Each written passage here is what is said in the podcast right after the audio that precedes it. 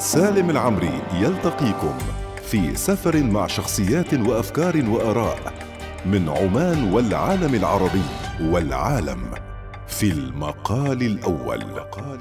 المقال الأول مع سالم العمري يوميا ما عدا الجمعة والسبت من الثانية عشرة ظهرا.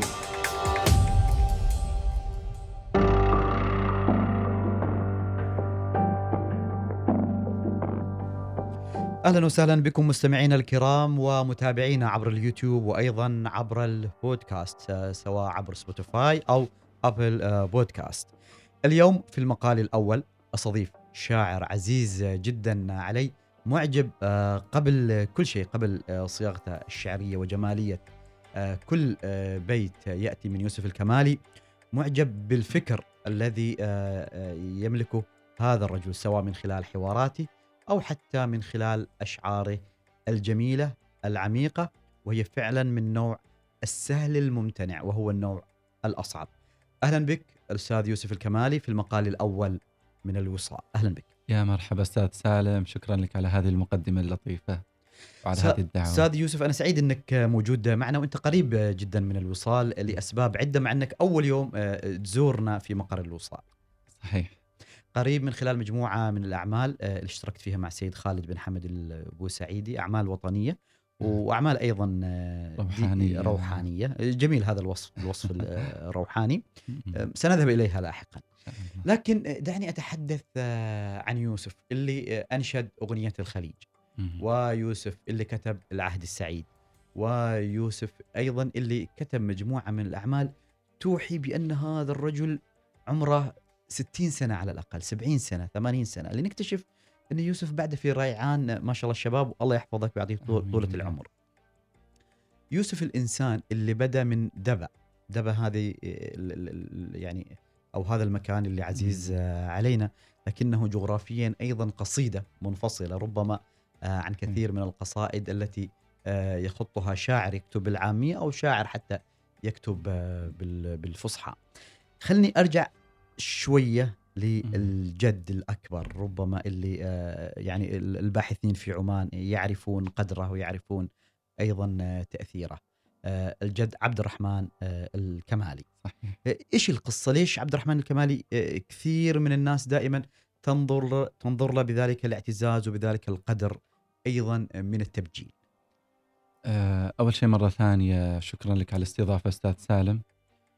وشكرا لحسن ظنك يعني. هذا الكلام اللي ذكرته يمكن آه، يمثل محبة سالم وظن سالم وتلقي سالم الجميل لنصوص يوسف الكمالي. آه، سواء كانت هذه النصوص آه، وطنية روحانية أو اجتماعية. بالنسبة لجدي المرحوم الشيخ عبد الرحمن الكمالي جدي هذا تقدر تقول أنه كان رحالة بالمعنى الحقيقي للكلمة. أه وهو نشأته في البداية من أيام ال يعني حتى من من الصدف الجميلة أنه صادف آه، الدولة البوسعيدية في بداية تأسيسها. ولكن عندما كانت آه، عمان إمبراطورية فكانت آه، يعني تابعة لعمان مناطق من جنوب بلاد فارس حاليا مثل آه، قسم اللي اللي نشأ جدي فيها آه، وترعرع في كروان تحديدا في آه، في منطقة قسم. ثم انتقل بعد ذلك إلى صحار ليشرف على المدرسة الكمالية في صحار. وأنا تحديدا أستاذ سالم من بداية ظهوري الإعلامي المبكر حتى قبل ما كان كانت الوصال تعرفني وقبل أغنية الخليج والأحداث حتى قبل يمكن ظهوري في قطر في آه، في برنامج فصاحة كنت أسأل دائما يقولوا لي أنت يوسف الكمالي مباشرة إيش يقرب لك؟ عبد الرحمن الكمالي. فأنا جدي المباشر يعني والد والدي هو عبد الرحمن بن أحمد الكمالي. و... وأيضا هو شيخ وله مؤلفات الخطب المنبرية وله قصائد عدة. وجدي اللي انت ذكرته أيضا عبد الرحمن بن أحمد الكمالي. وهذا كان فقيه وهذا كان فقيه. لكن اللي ميز جدي الأول وهو اللي خلى يعني كثير من الناس يسألوني عنه أو يربطوني فيه أه وعطى اسمه نوع من الألفة في المجتمع العماني. رقم واحد إنه كان رحالة فكان مرة في مسندم في خصب مرة آه، أيام الدولة ال- البوسعيديه الأولى في آه، جنوب آه، بلاد فارس مرة في صحار مرة في حتى في مكة على فكرة يعني خليجيا. والشيء الآخر اللي أنا أشبهه بالخليل بن أحمد الفراهيدي في هذه النقطة أن الناس احتارت فيه بس حيرة إيجابية. هل هذا مثلا آه، سني؟ وإذا كان سني هل هذا مثلا ينتمي إلى آه، المدرسة الحنبلية؟ أو ينتمي إلى المدرسة الصوفية أو ينتمي آه، حتى إلى متأثر مثلا ببعض مدارس الإباضية لأن حرفيا كل مذهب وكل طريقة وجدت فيه شيء يمثلها. وهذا جعل كل مدرسة تعتبره أحد مشايخها. يعني كانوا يحدثوني ناس من المتصوفة في صحار يقولوا لي هذا كان شيخ طريقة. فأقول لهم جدي كان شيخ طريقة يعني وأنا مصدوم. بعضهم يقولوا لي لا هذا كان اصل للعقيدة الحنبلية. فأقول بعد جدي اصل للعقيدة الحنبلية وأنا عارف إن عنده منظومة في العقيدة وفي كذا. آه، يعني معقدة شوي على مبتدئ طالب طالب علم مبتدئ في الجانب الشرعي مثلي أنا. لكن أنا أزعم أن يمكن هذا الاسم وهذه الألفة خاصة في عمان آه، هذه هذه الأسباب اللي تقف وراءها. كونه رحاله كونه آه، متعدد الأوجه. ما أقول كان يرائي لكن كان واسع متسع لكل هذه المشارب. والشيء الأخير كونه يعني أشرف على المدرسة الكمالية في وقت مبكر اللي بعدين زارها العديد من طلاب العلم العمانيين ومن خارج عمان. ومن غير العمانيين. نعم. ومثل ما أنت ذكرت إنه أيضا آه، الجد الأكبر أثر في يعني في الأبناء وبينهم جدك ال- ال- المباشر. آه، الشعر كان حاضر في هذه السلسلة؟ إي طبعا و... وقصائد مطولة يعني. هذا الشيء اللي أنا يعني أوقف عنده بانبهار لأن آه، أخوي سالم فكرتنا اليوم عن الشعر شوي اختلفت يمكن عن فكرة آبائنا وأجدادنا عن الشعر. آه، من ناحية التكثيف الشعري اليوم أنت لما تكتب بيت واحد تبذل جهد ربما آه، مئة بيت كان يكتب في السابق أو يعني يمكن هذه مبالغة. على الأقل عشر أبيات كانت تكتب في السابق. فقبل فكرتهم عن الشعر أنه آه، مو فقط ديوان العرب هو ديوان العرب وهو متون العلم والفقه آه، وهو آه، تجسيد للتاريخ والجغرافيا وكل شيء كان يضمن في الشعر. فجدي الشيخ عبد الرحمن الكمالي كان من هذا النوع. يعني هو كان مهتم جدا بالجانب الشرعي مثل ما ذكرت لك كان مشرف على المدرسة الكمالية اللي هي مدرسة فقهية شافعية. فكان آه، يضمن الجانب العقدي والفقهي في قصائده الشعرية وبالتالي يمكن يسهل حفظها وتداولها من قبل أبنائه. فكانوا مولعين بالشعر مقدسين للشعر. آه، الشعر بفكرته الأولى. آه، قبل ما يتطور خاصة في البيئة العمانية ليصبح اليوم الشعر بهذا التكثيف. يعني حتى صار في فرز واضح بين المنظومات تسمى المنظومات يعني ما تكتب بقالب الشعر لكنها فكرتها آه، في محتوى الشعر تختلف عن الشعر المعاصر. ف... آه، ما فيها الروح الشعرية الصورة والتكثيف والجماليات بقدر ما هو يعني وضع الكلام العادي اللي ممكن آه، نتحدثه سواء كبحث أو أو ينكتب كبحث أو ينكتب كمقال. في إطار إيه يعني ال- القافية وال آه، والتفعيلة ويعني والأوزان بالضبط، آه، كذا القصد صحيح. يعني بالنسبة لل- للنظم. آه، ظل حاضر آه، من أيضا في العائلة اللي كان عنده أيضا هذا الجانب الشعري. يعني يحضرني الآن آه، جدي المباشر الشيخ عبد الرحمن الكمالي. هذا من من أجدادي المباشرين يعني اللي يعني أمتد منهم يمكن امتداد عمودي مباشرة. لكن أيضا في عائلتنا يعني في أعمامي وفي خوالي آه، وفي أجدادي من من الأم. يعني على سبيل المثال أنا أذكر لك آه، آه، من أجدادي عن طريق ال- يعني والد جدتي الشيخ حبيب آل غريب اللي عاش قضى حياته في إمارة عجمان وكان في دبي وانتقل إلى إمارة عجمان. أيضا كان شاعر ومن كبار شعراء الإمارات آه، وابنه خالي آه، أحمد بن حبيب آل غريب وأبناء عمومتي اللي بعضهم الآن في الكويت وبعضهم آه، في في آه، شو اسمه محافظة مسندم تحديدا في خصب. عندنا الشعر ممتد كامتداد أيضا كثير في العائلة. العائلة عبر يعني والأقارب عبر مختلف دول مجلس التعاون. بالضبط. يوسف عند الحديث بالتأكيد عن قصائد يوسف الكمالي. أنا شخصيا يعني ربما شفت الجانب الصوفي بشكل أكبر شفت أيضا الجانب الوطني حاضر. نعم. لكن آه، شاف في مقتبل العمر آه، بالتأكيد القصائد العاطفية حاضرة. يا من هواه أعزه أعزني وأذله. يعني آه، طبعا البيت الشهير يا من هواه أعزه وأذلني أين لابن مؤسس الدولة البوسعيدية الإمام السيد سعيد. سعيد بن أحمد بن أحمد. البوسعيدي. آه طبعا هذه من يمكن من أكثر القصائد اللي تم غنائها حتى عربيا. ومن كثر ما هي مشهورة أنا كنت أشك في نسبتها إلى شاعر عماني. ليش؟ لأن دائما إحنا العمانيين يعني ناخذ طابع الصمت والتفاعل الداخلي.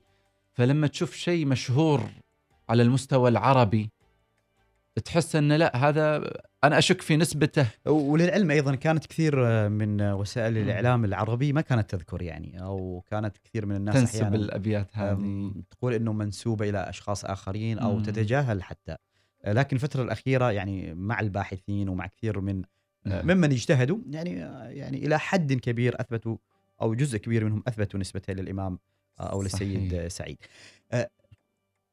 تسمع يعني كثير من من الصوفيات وتسمع أيضا كثير من الشعر ربما ال ال ال ال يعني لما يردد بشكله الغنائي وربما هذا أيضا واضح. لكن أنا أريد أسمع منك الآن إذا تسمح وإذا تتذكر. إيه؟ يا من هواه أعزني وأذله. وأذله. أبشر. أقول لم يبق إلا أن يفارق ظله. هذا الذي اتخذ الفراق أخا له. هذا الملول الباهت الملقى على الأنظار وجها لا يواكب شكله. وجها من الريحان ينقصه الشذا ضاق النسيم به فغادر حقله. شبهته يوم اللقاء بنفسه وتركته إذ صار يشبه عقله في كل أسبوعين. يلبس حلة أخرى ويخلع كل يوم خله غيم بلا مطر وشاي بارد وهوى يقول عن الكثير أقله. ورسالة بيضاء بعد ترقب تغني عن الشوق المؤجل كله. الله. وقص... آه ومطاعم التصوير ليس بوسعها أن تشبع الثوب القصير. وأهله. يا جائع المعنى شهيا للأسى. تدنو وتغفر للبعيد. لعله والجارحون خطاك وهي دليلهم نحو المروءة. داله ومدله والنابحون على خطاك جريحة ليسوا العدو بل الصديق الأبله. قال الهوان أخو الهوى. قلت الهوى وطني. قلت الهوى وطني الذي ما زلت أجمع شمله. قال القوي هو الغني. فقلت ما أغنى الفراعنة الذين تأله. قال انزع الأهواء. قلت وفي يدي صدري. سأدعو الله ينزع غله. لا يستفزك مثل قول تافه يحشو بأطنان الفصاحة جهله. وضجيج من يأتي بلطف حديقة والنفس لا تحتاج إلا رمله. أنا جادل الأفكار حبل حبل قلائد ومشانق. كل يعلق حبله. أنا ذلك الودق الشديد عليك يا من لا يرى في الغيث إلا وحله. أنا شاعر حر أبي أن يكون الحب بعد البوسعيد. مثله. الله. أما السبيل إلى وصالك آه أنا شاعر حر أبي آه أن يكون الحب بعد البوسعيد مثله. العاشقون العالقون آه العاشقون العالقون آه أجانب والحب يعرفني وأعرف أهله ويدي لمن أهواه. درب أخضر يفدي به جبل الزمان. وسهله أما السبيل إلى وصالك. لم يعد يغري ضياعي أو خطايا. فقل له إن شاء أن يأتي بقلبك صاغرا. يا من هواي أعزني وأذله. الله يا من هواه؟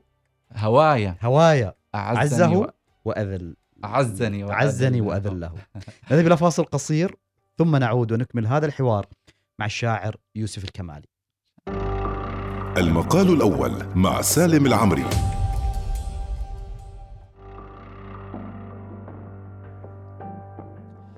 أهلا وسهلا بكم مستمعينا في المقال الأول ونواصل هذا الحوار مع الأستاذ يوسف الكمالي. أهلا وسهلا بك مرة أخرى. يا مرحبا أستاذ. كنا في قصيدة جميلة قبل الفاصل. نذهب أيضا إلى جانب آه، ربما قريب من الشعر وهو التعامل مع النفس البشرية. يعني أنت تتعامل مع النفس البشرية اليوم آه، مش كشاعر حساس أو ينظر الأمور بشكل مختلف لكن أيضا كمتخصص في علم النفس. نعم. إيش اللي خلاك تروح لعلم النفس؟ أم، والله سؤال جميل و فيه ورطة شوي.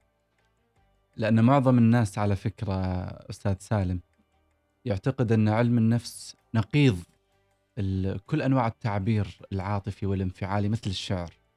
يقول يعني كيف أنت جمعت بينهم؟ هذا السؤال اللي يعني دائما أسأله وأخاف أني أسأله صراحة. كيف تجمع بين الشعر باعتباره اضطراب وجداني أو انفعالي وبين علم النفس اللي ينشد الاتزان وينشد السلام الداخلي.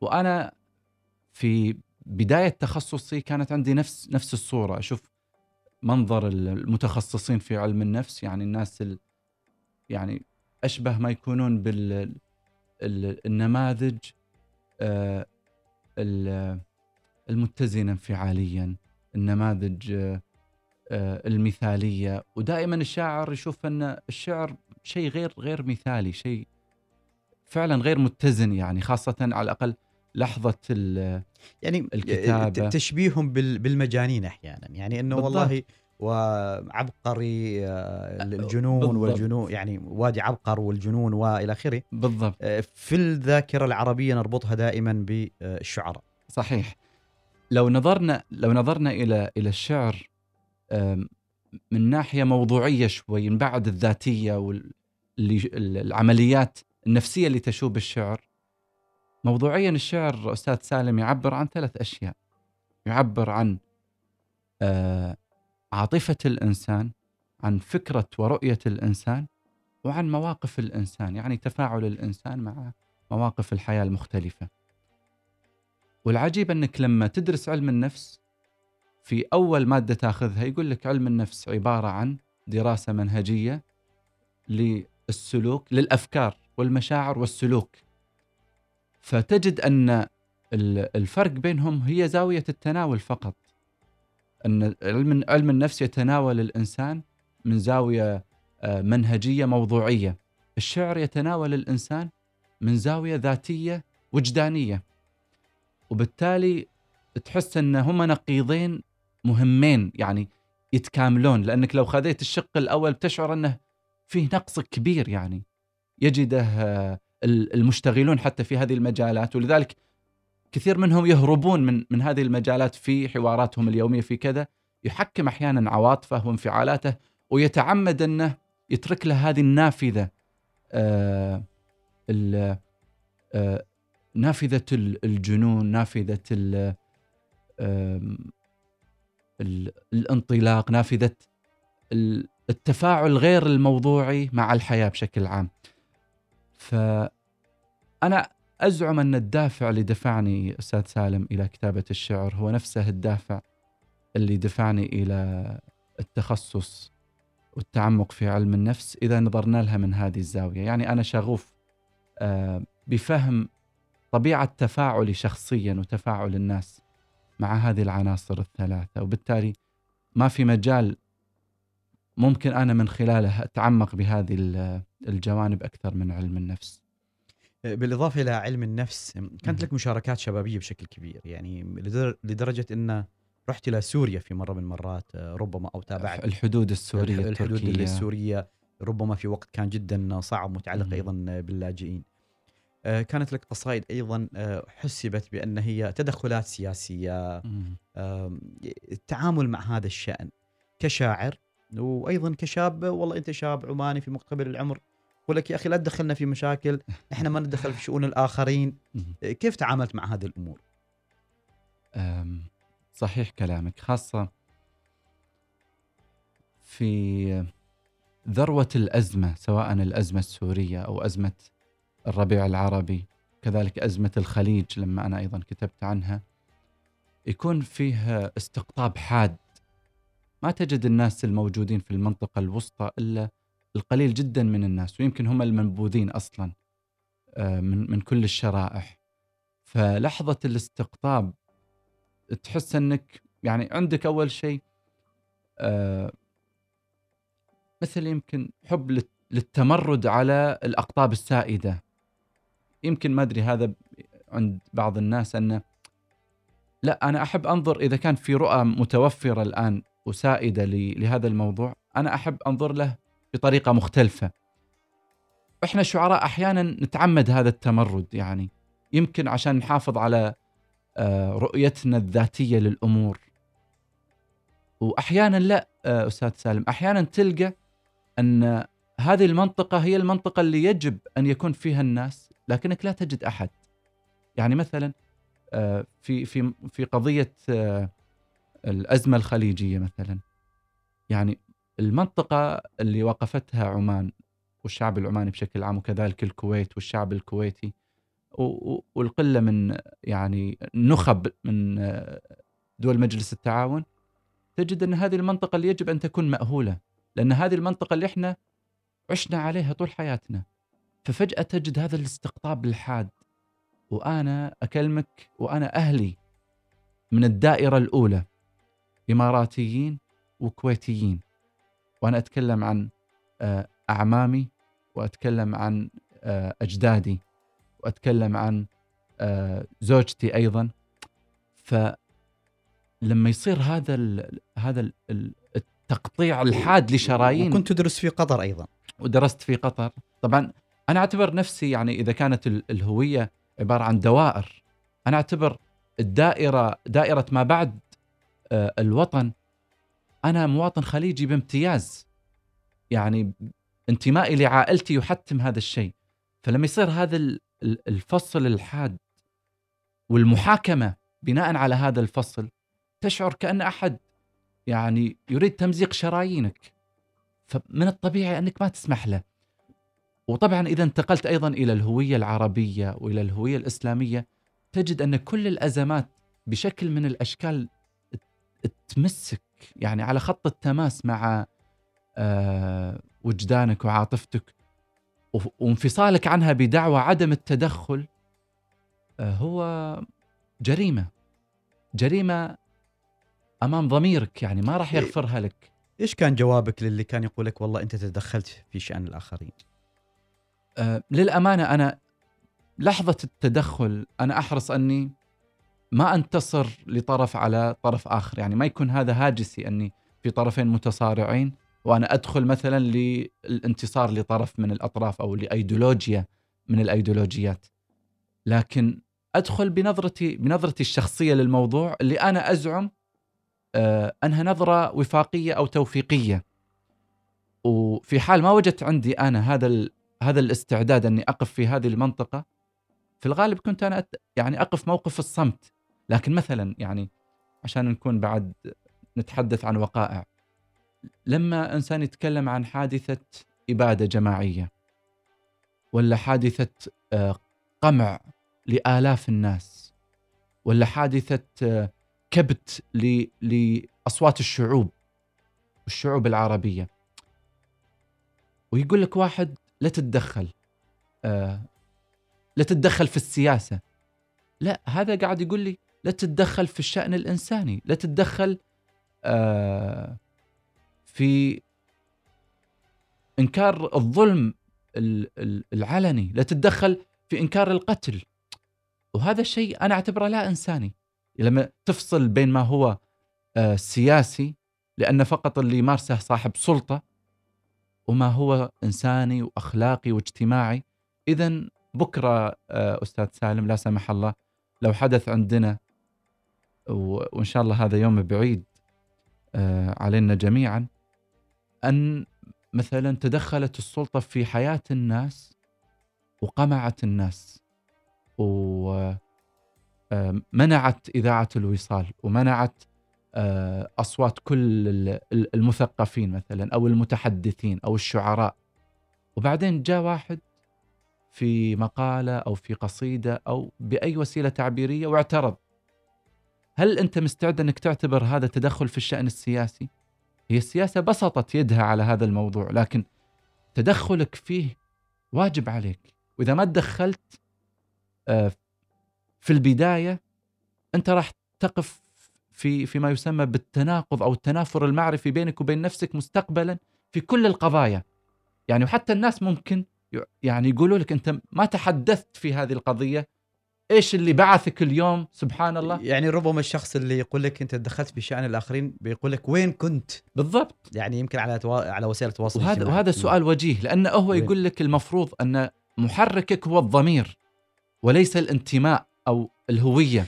قصيدة الخل... أغنية الخليج الثانية. للأمانة يعني أنا وجهة نظري في أغلب الناس وربما من خلال متابعتي كانت آه، أو كان تقبل الناس لها بشكل إيجابي يعني في معظم الأماكن. نعم. إذا ما تخالفني الرأي يعني أو تتفق معي صحيح آه، بالنسبة لي ربما البعض دائما يشوف إنه نحن ربما كعمانيين ما لازم نتكلم عن الشان.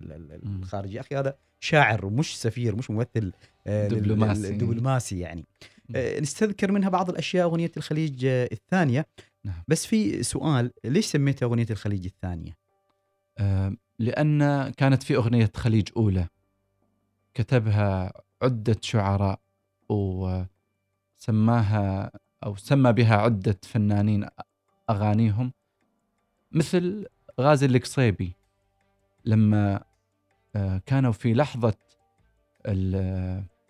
قيام مجلس التعاون الخليجي آه، كان في انصهار بهذا الكيان غير طبيعي لدرجة أن معظم الناس وأنا أزعم إلى إلى الأمس القريب يعني يمكن أمس ما قبل الأزمة كانوا الناس ينتظرون لحظة ال- الوحدة أو الاندماج أو أي نوع من أنواع التعاون أكثر مما يعني نحن عليه اليوم. فكانت الأغاني الأولى أغاني آه احتفالية وجدانية آه متجاوزة لل لل للذات إلى إلى الآخر. يعني فيها نوع من التسامي حتى. لما يكتب غازي القصيبي أتيت أرقب ميعادي مع القمر يا ساحره الموج والشطآن والجزر وهذه درسناها. وبصراحة سحرتنا وإحنا في وقت مبكر يعني كنا طلاب ما نفهم هذه هذا الارتباط اللي كان عند الأوائل من أبناء الخليج. لكن لما تشوف حتى أغاني مثل أغنية نوال أنا الخليجي آه كنت ضمنتها يعني واغاني عبد القادر آه، آه، قول معي. عبد الكريم عبد القادر. عبد الكريم عبد القادر. فتشوف هذه العاطفة الموجودة في أغانيهم تصيبك بالحسرة والانكسار. كيف إحنا وصلنا إلى هذه المرحلة؟ فهمت قصدي؟ فانا قلت فمن هنا أتت التسمية. إذا هذه كانت أغنية الخليج الأولى نسمع أغاني نسمع الخليج. أغنية الخليج الثانية. آه طيب. اللي تختار أنا من أنا بقول. بقول مقطع منها. آه، أقول آه، عرق تبخر من جبين شعوبنا صعد السماء وعاد بالأمطار فاهتز طلع محبة بيدي أولي الأيدي وفي عيني أولي الأبصار. بزغت هنالك نخلة بل واحة تسع النخيل الست ذات نهار هم بادروها بالصلاة وبالرؤى هم جابر مع زايد المغوار مع خالد وخليفة عيسى وقابوس مع الدعوات والأنظار كتبوا وثيقة هجرة أخرى. تعيد يد المهاجر في يد الأنصار. تستخرج الرحم الدفينة في حدود الأرض قبل النفط والآبار. ليعود غار الصحبة الأولى. فلا تحزن لأن الله نور الغار فوق الصدور. نمى الخليج حدائقا مذ كان فوق الأرض محض صحاري. آه وسحابة الصيف استقلت موكبا من أبيض الكلمات والأشعار وساقطت مطرا لأول مرة في الصيف منذ بداية الأسفار ونزلت أمشي في المطار فشدني في المنفذ الخالي من الزوار لمواطني دول الخليج. تقول لي وسط الزحام تعال يا ابن الدار أختم جوازك. فالجواز وثيقة لجوارنا المختوم بالأقدار. قالت بحفظ الله قلت بحفظه ما دام مجلسنا بحفظ الباري ما كنت أشعر والوثيقة في يدي. أني سأشتم ذات يوم جاري ما كنت أشعر والأمان يحيطني مد الخليج. بحاجتي لفراري ما كنت أشعر في المطار بأنني سافرت أصلا.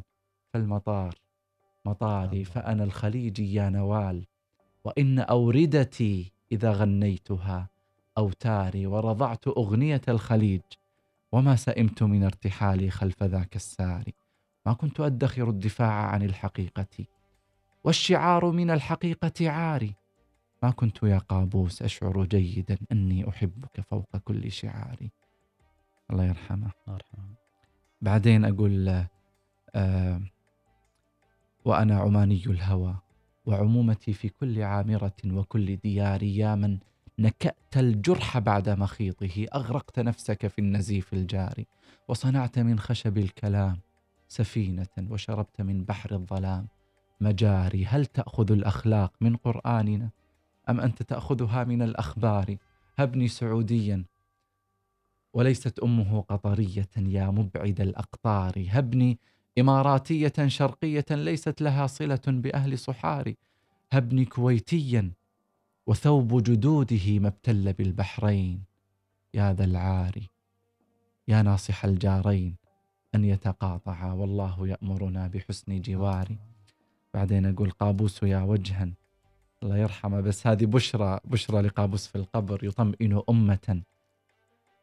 هلا أجبت أبي عن استفساري وإذا سألت فإنني متعلق في قشة بالبحر أو مسماري. هل ما تبقى من مياه خليجنا يا سيدي؟ يكفي لوأد النار. والحمد لله كان يكفي لوأد النار. الحمد لله. يوسف الكمالي نكمل الحوار آه، معك بعد الفاصل القادم وسنتحدث عن العهد السعيد وأيضا حضور آه، سلطان قابوس رحمة الله آه، عليه في هذا النص بشكل مختلف تماما أشبه العهد السعيد والتي يعني ابتدأت يعني في هذا العهد الميمون بصوت صوت النهضة اللي كانت أيضا في بدايات حكم جلالة السلطان قابوس رحمة الله عليه. نذهب إلى فاصل قصير ثم نعود ونكمل المقال الأول. المقال الأول مع سالم العمري. أهلا وسهلا بكم مستمعينا الكرام. أرحب مرة أخرى بالشاعر يوسف الكمال. أهلا وسهلا بك مرة أخرى. يا مرحبا حديث معك ممتع. آه، يمكن العهد السعيد واحدة من الأعمال الخالدة. يعني آه، تفصيلها جدا مختلف الصورة فيها مختلفة وأتت في وقت حساس جدا وصعب. آه، أنا التقيتك شخصيا قبل يمكن كان لقاء هاتفي بس حبيت أعيد الحديث عن عهد السعيد تحديدا عن الكلمات عن الفكرة. وأيضا الحديث بصوت السلطان قابوس رحمة الله عليه. سألتك كيف جتك الفكرة والجرأة؟ شكرا لهذا السؤال. إحنا أستاذ سالم ويمكن أمس كان حوارنا الودي في هذا الموضوع. إحنا على الأقل أبناء هذا الجيل. بالنسبة لنا عمان كانت هي السلطان قابوس. فرحيل السلطان قابوس المفاجئ بالنسبة لنا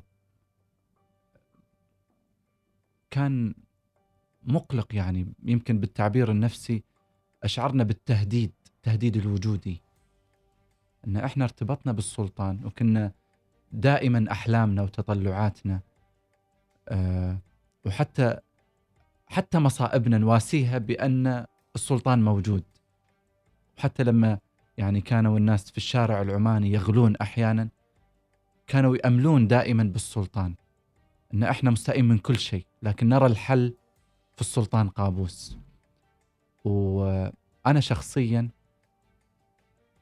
ما التقيت بالسلطان قابوس. ما وصلتني أي رسالة من السلطان قابوس. أه ما جلست مع الناس مع أي شخص مجاور للسلطان قابوس. فارتباطي بالسلطان أزعم انه ارتباط كل أبناء جيلي. يعني ليس ارتباط مختلف.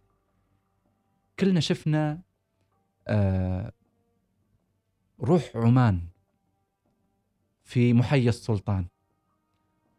وحتى في في يعني تجلياته الأخيرة كنا إحنا نترقب ظهوره بين الفترة والفترة. فاحيانا كان يطيل الغياب بسبب مرضه. وإحنا ما كنا نعبأ يعني بالمرض كثر ما ننتظر لحظة الإطلالة. فلا يعني قلت آه، أطل يزف في الآفاق عيدة يقرب وجهه الأمل البعيدة. نرى قابوس مبتسما فننسى مطامعنا ونطمع أن يزيد. أنا أجسد لك ارتباطنا نوعية الارتباط اللي حصل. ف يمكن في لحظة هذا الشعور بالقلق أن كأن عمان يعني أمامك آه تذهب إلى مثواها الأخير اللي أنت كنت تشوفها في السلطان قابوس. فكيف أنت تسترجع عمان من مشهد القبر ومشهد آه، صلاة الجنازة؟ تعيدها مرة أخرى إلى إلى الشوارع إلى الصباح آه، إلى العمل إلى المدرسة إلى تعيد الحياة إلى طبيعتها. فما وجدت حيلة إلا أني أستخرج اللي آه تجسدت فيه عمان كلها بالنسبة لنا إحنا أستخرجه من آه منزله الأخروي من آه مثواه الأخير لأعيده في حياتنا لكن بصورة مختلفة. هذه الرسالة الوحيدة اللي كنت ممكن أواجه فيها لحظة الإنكار ولحظة القلق. يمكن هي نوع من تقدر تسميها العلاج النفسي لكن هي مش إبداع هي الحل الوحيد بالنسبة لي. إحنا مرتبطين بهذا الشخص هذا الشخص توفي رحمه الله.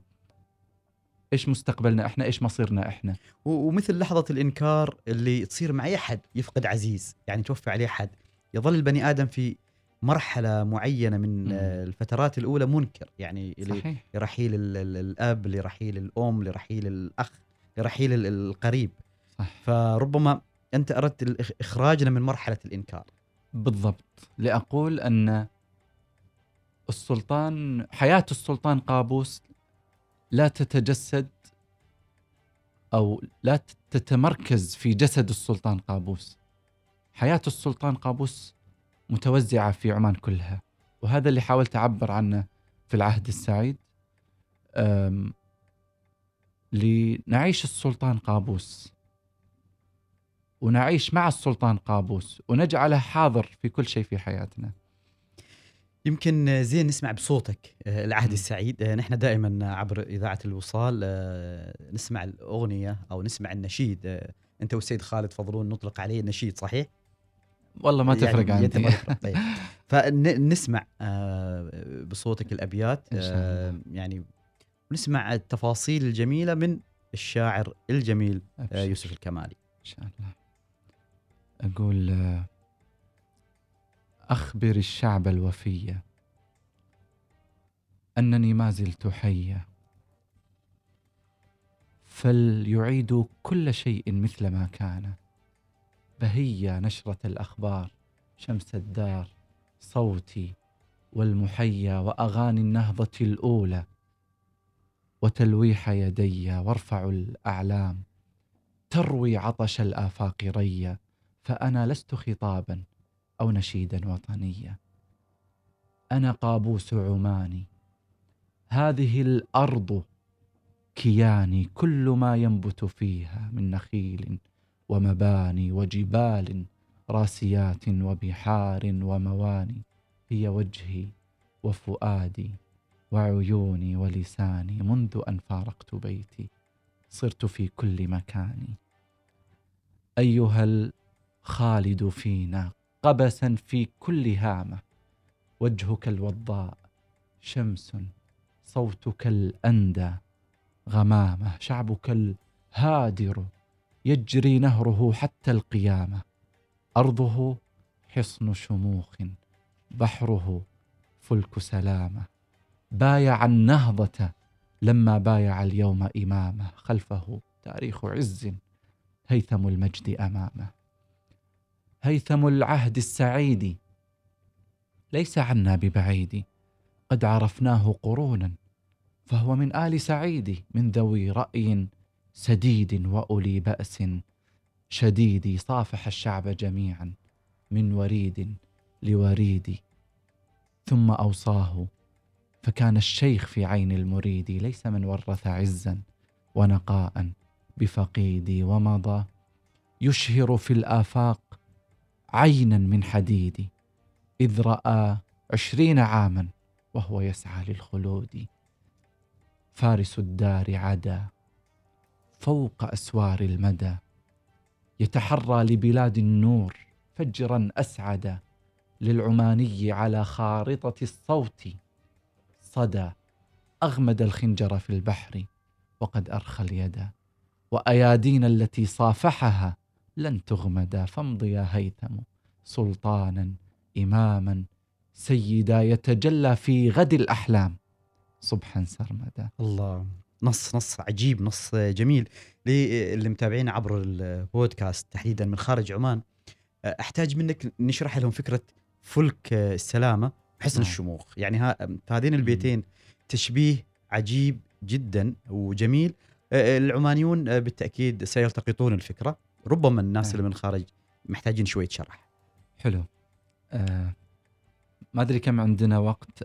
أطول ما- ولا ما أختصر؟ كثير نختصر. إنزين نختصر. للأسف. آه طبعا فلك السلامة.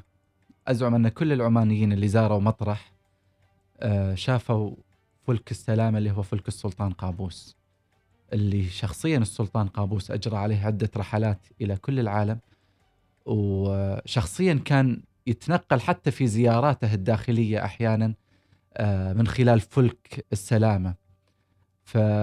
ففلك السلامة هذا بالنسبة لنا من حيث ارتباطه ال- المادي الحقيقي في مطرح على البحر آه، ارتباطه ال- التاريخي بسيرة السلطان قابوس وعلاقات السلطان قابوس الداخلية والخارجية وارتباطه اللغوي أيضا يعني اسمه فلك سلامة وإحنا في مرحلة انتقال فهل الف- فلك السلامة هذا غرق في البحر؟ لا إحنا ما زلنا ركاب فلك السلامة لأن كل بحر آه، محيط بعمان خليج عمان بحر عمان مضيق هرمز كل البحار آه، عفوا بحر عمان آه، المحيط كل البحار المحيطة أصبحت اليوم بعد وفاة السلطان هي فلك سلامة. فهذا الفلك يعني بنفس الفكرة تمدد أو امتد ليتوزع على كل آه كل ال- البحر العماني. بالنسبة لحصن شموخ أيضا بنفس الفكرة. حصن شموخ هو آه أحد آه قصور أو حصون السلطان قابوس الشهيرة. ونفس الشيء قضى فيها وقت من من عمره وأرخ فيها بعض الملتقيات وبعض آه، يعني استقبال الضيوف من الداخل والخارج وكذا. فهذا الحصن بنفس المعاني. يعني أول أولا هو حصن. وإحنا في مرحلة عاصفة تحول فإحنا ما زلنا في داخل هذا الحصن المنيع.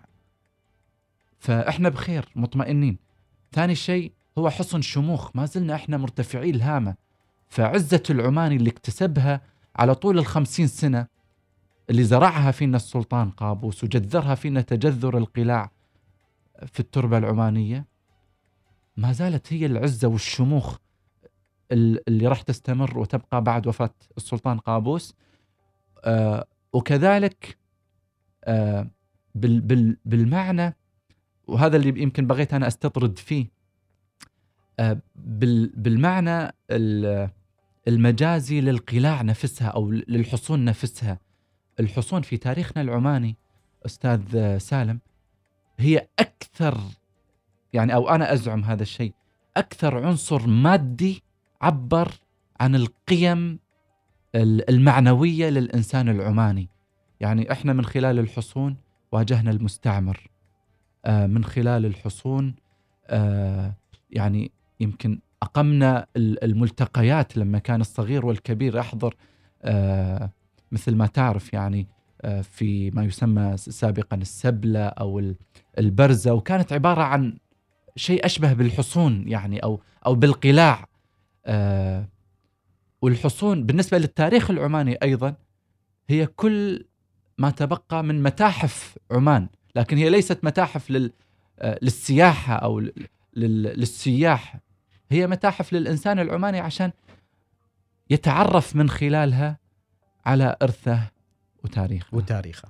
تاكيد العهد السعيد آه، يعني ليست فقط آه، قصيدة بقدر ما هي ملحمة جدا جميلة. حييك عليها وحي السيد خالد بن حمد من اللي سمى آه، العهد السعيد أو حط العنوان. السيد خالد. السيد خالد نعم. بن حمد. نوجه له تحيه من هذا المنبر. طبعا أيضا آه، موسيقيا كانت أيضا شيء يعني عظيم بتفاصيلها المختلفة و... واللي تحس إنها أشبه بالأوبرا أحيانا في بعض الأوقات يعني بسبب الحواريه الجميله أيضا اللي أنت وضعت إن السلطان قابوس رحمة الله عليه يخاطب الشعب العماني. الشعب العماني أيضا كان يخاطب السلطان قابوس في العهد السعيد. أستاذ يوسف أنا سعيد جدا باللقاء معك. بإذن الله تكون لنا لقاءات أخرى في المقال الأول أو في مختلف آه، يعني برامج إذاعة الوصال. شكرا أستاذ سالم. وما حسينا بالوقت يعني جميل هذا الحوار وعفوي إلى درجة سرقت منا الوقت. شكرا جزيلا. أنا كنت راح أسألك لو بتكتب آه، مقال آه، يعني عن العهد السعيد تحديدا إيش كنت راح تكتب وإيش راح يكون العنوان؟ للمقال الأول عن العهد السعيد لكن راح اكتبه أنا إن شاء الله في البودكاست اللي يتابعنا إيش اختار يوسف الكمالي. شكرا جزيلا لك. شكرا. بالنسبة لمستمعينا آه، أو على صفحة البودكاست عشان بس ما حد يفسرنا غلط آه، بالنسبة لي متابعينا عبر الإذاعة وعبر البودكاست وعبر اليوتيوب كل التحايا لكم. هذه الحلقة آه، ربما اليوم من المقال الأول ذهبت بنا إلى الشعر. هناك أيضا حلقات قادمة ستكون إلى عالم الشعر. هذه تحياتي سالم العمري إلى اللقاء. سالم العمري يلتقيكم في سفر مع شخصيات وأفكار وآراء من عمان والعالم العربي والعالم في المقال الأول. المقال الأول المقال الأول مع سالم العمري يوميا ما عدا الجمعة والسبت من الثانية عشرة ظهرا.